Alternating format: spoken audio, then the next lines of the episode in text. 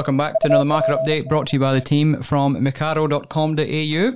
We've got a freshly launched website, so we've got a new fresh face, and we've got a couple of fresh faces here, and myself. We've got Matt Dalgleish talking about livestock, Olivia Agar talking about wool, and I'll talk a little bit about grains. Matt, what's happening with meat? What's happening with these Chinese bans on abattoirs? Yeah, that was a bit of a story for the uh, beef market um, predominantly. So, four um, abattoirs have been uh, restricted from their access into the export markets into China. Um, a similar scenario to what happened in July 2017. There's um, supposedly issues around labelling uh, that's causing them to um, to be suspended for the time being. Um, so that's thrown a little bit of a spanner in the works. But um, the beef export figures that were released from the Department of Agriculture and Water Resources and Environment for um, April showed very good growth in Chinese demand. So we're just going to see now how long this lasts, this ban for these four abattoirs, and whether that's going to start to impact um, trade flows into um, when the May figures are released uh, at the end of the month. So have to wait and see. What? How long did it take last time again? Uh, it was. It happened in July 2017. It took about four months for them to uh, to get uh, you know, get it resolved. Uh, so you come back online again around November, and that was six abattoirs back then, uh, or six exporters. Um, uh, so affected probably about, or those abattoirs or exporters were um, would have been about 30% of the of the market going into China there from Australia. So it was significant enough, but um, uh, despite that, it, it kind of we didn't see a noticeable change to the flows um, from Australia to China back then. But, but in saying that, it was um, it was only about 8,000 tonne a month, give or take, back then, whereas now we're doing about 23,000 tonne from Australia to China because of this ASF uh, increase in demand. Um, which which so, seems which seems unusual to limit. What what are these abattoirs? Thirty five percent of I've read somewhere that's thirty five percent of all the exports into China come from these four abattoirs. Yeah, they're reasonably yeah they're, they're that, significant that, that enough. Doesn't yeah. really make much sense if they have a protein deficit. No, that's right. It's a bit of a strange one, but um, yeah, and I have heard um, reports of it. You know, the pe- you know, people that are um, in the know in this in this space are saying that they're trying to get it resolved fairly quickly. Some have been saying it's going to be resolved within seven days, but others, you know, a bit more uh, pessimistic ones are saying it might take you know three to six months. So we'll wait and see how it plays out. But um, doesn't seem like a a clever move from China to limit um, the protein that's come in because, as we know, there's a significant deficit there this year. Do you think this is a political thing, or do you think it's a real issue? Um, the Chinese officials and the Australian officials are saying that it's a, you know, it's nothing to do with the politics of um, of, of uh, any other things. So I guess you got to take them at face value and say that it's uh, it's not that. Um, but obviously, you know, some people are suspicious that it might be other things driving it. What about sheep? Uh, so sheep markets, um, we've um, we've been seeing quite low supply even after the Easter lull. Um, if you look at slaughter figures for uh, lamb and mutton, and also yarding figures, they're all um, very much below normal for this time of the year. Um, usually see a rebound after Easter, but it just hasn't happened. So um, sheep slaughters down around 30 odd percent, and uh, and mutton's down around 45 percent, uh, which is significant. And as I said, the yarding's still very soft. So um, very tight supply. We, we're expecting a tight supply this year, and as we're heading into winter, it's um, it's looking really tight again. So that's um, been supportive of prices this week. We've actually seen mutton uh, lift 8% on the week, which is a pretty big jump for a weekly jump, up to $167 a head. Um, and that's the COVID-19 indicators. There's only three that are being um, reported by MLA: um, processor lamb, restocker lamb, and mutton, and um, both the processor lamb and restocker lamb both went up uh, slightly as well. So that tight supply has meant that prices are a bit stronger. Okay. So on on the grains front, I guess China's the big story there as well. We knew that they were coming to the end of their investigation for alleged dumping of, of barley, which, to be honest, I think was probably we weren't really dumping barley in 2016. It was just a, a factor of uh, of supply and demand. They they announced that uh, or pre-announcement they're due to have the full announcement next week, and they had a pre-announcement on Saturday last week, which basically said that they would have a tariff of 80.5%, which would effectively make our barley uncompetitive. Which in the end that meant that barley prices in Australia just collapsed on Monday and have pretty stayed pretty low for the whole week. A lot of traders are not looking to buy too much, and uh, a lot of farmers are, you know, where possible, trying to reduce barley. But I think overall they'll just stick with the normal normal sort of rotation. Looking around the country, weather's been you know reasonable for most people, and it's uh, and it's probably just time to get your weather bets on and uh, and see what happens over the next couple of months. But really, it's it's looking pretty good, and it's a lot of people doubling down on those uh, bets on the weather, and uh, things are things are looking up pretty pretty good.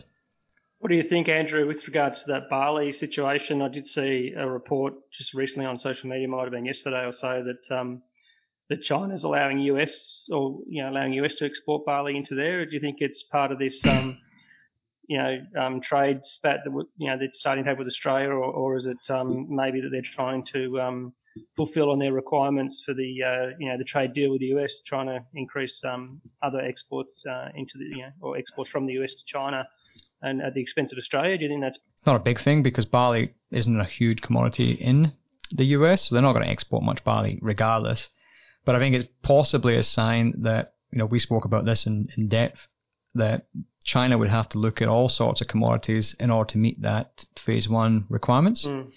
Yeah. And it's probably worrying that they're looking at, you know, barley and blueberries, I think was the other one. And that says that, you know, they're willing to look at the rats and mice commodities as well as the big ones like soybeans or, or, uh, or cotton or corn or beef, meat. It's probably more a case that they might look at importing more, more corn. They've, they've got a limit of, or a quota on corn. I think there may be a chance that they'll reduce that or increase that quota, and we'll see more corn going in. Again, regardless of any tariffs, would reduce the demand for, for barley. But I think I think largely it's this phase one deal still having an impact. There's a lot of people talking. I asked you that question about whether it was political or not. The abattoir.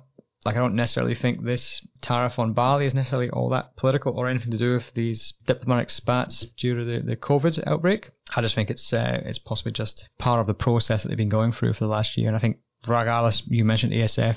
That also means that the demand for barley is going to be down as well. Yeah, pretty pretty tough one as we as we go through it. It's uh, probably put a dampener on people's seating during a time of pretty good weather. Olivia, wool, what's happening there? Yeah, well, while we're on the topic of China, Andrew, so there was the Chinese economic data for April was released today, and it's not really pointing to any good signs either for, for the fibre market. So even though we saw that China really got on top of this virus and there were talks um, towards the start that the economy was going to recover there really quickly. The April data that came out today said that retail sales were still down 7.5% year on year and, and 16% year to date. So they're, um, they're really not turning around quite as quickly as they originally thought. And you'll know that, that that's going to have a big impact on the, the fibre and retail demand there. Um, but there was actually some good news for wool this week after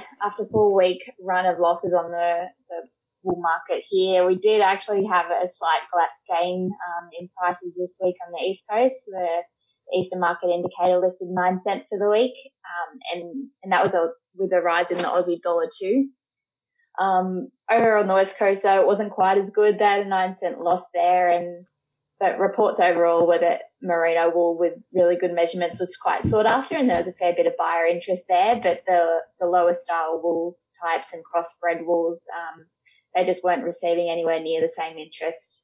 Um, yeah, so, so even though there was that stronger buyer interest in the market, um, that was enough to lift the passing rate a fair bit from what we've been seeing recently. And I think it was uh, about half of what we saw the week prior. So there are about 21,000 bales cleared cleared this week, um, which is uh, you know a bit of positive sign in the in the wool market this week, and hopefully that continues over in the coming weeks.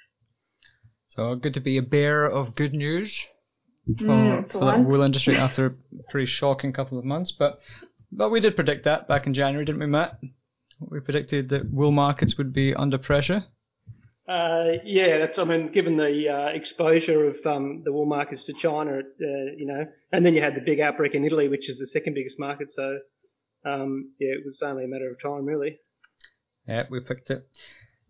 Uh, even a broken clock is right twice a day. The uh, even a blind chicken sometimes finds some corn. Andrew, that's uh, my mother-in-law's saying. Yeah.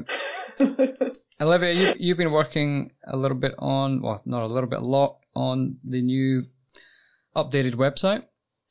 Uh, that's went, you know, from my point of view, and I don't know about you, but it's went reasonably well.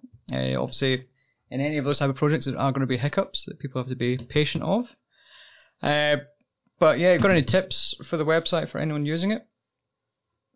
Um, yeah, so go live was this week and last week, and um, everything seems to be ticking along all right so far. We um, we do need all the, our subscribers to make sure they reset their passwords. You'll just see at the top of the emails that go out, there is a link to reset your password. So if you haven't done that since the new website was launched, please make sure you click that reset link so that you can put in a new password. So, so, um, so why do they have to use a new password? Why can't they just use the one that they've already had? Uh, security reasons, we couldn't transfer old passwords across to the new site, so everyone just needs to go ahead and reset their password there. Um, but all their subscriptions will be rolling over to the new site, so no need to enter any other new details there. Everything will roll over. Um, it's just those passwords that need to be reset. Yeah, but everything's going well. Most of the feedback's been positive, so good job, Olivia. Yeah, you too. You too. So that's probably it for today. Uh, thanks very much for listening. If you've enjoyed the podcast, please share it with your friends or family. Give us a like or a review on uh, on iTunes or Spotify. If you aren't subscribed, a subscriber to the website, you can subscribe. You can get it free access to it or a basic account, which will give you access to some of it. So we're not we're not completely you know, tight Scots people around here. We, will give you something for free, not all of it, because we're not we're not too generous. And uh, you can trial it out. You can see if you like it, and uh, if you like it, you can you can you can pay for the full the full whack. If you don't like it, well, you don't have to. It's a free world. Uh, you just got bad taste. That's all. Thanks very much. Have a good weekend. Stay safe, and uh, good luck. Bye bye. Yeah.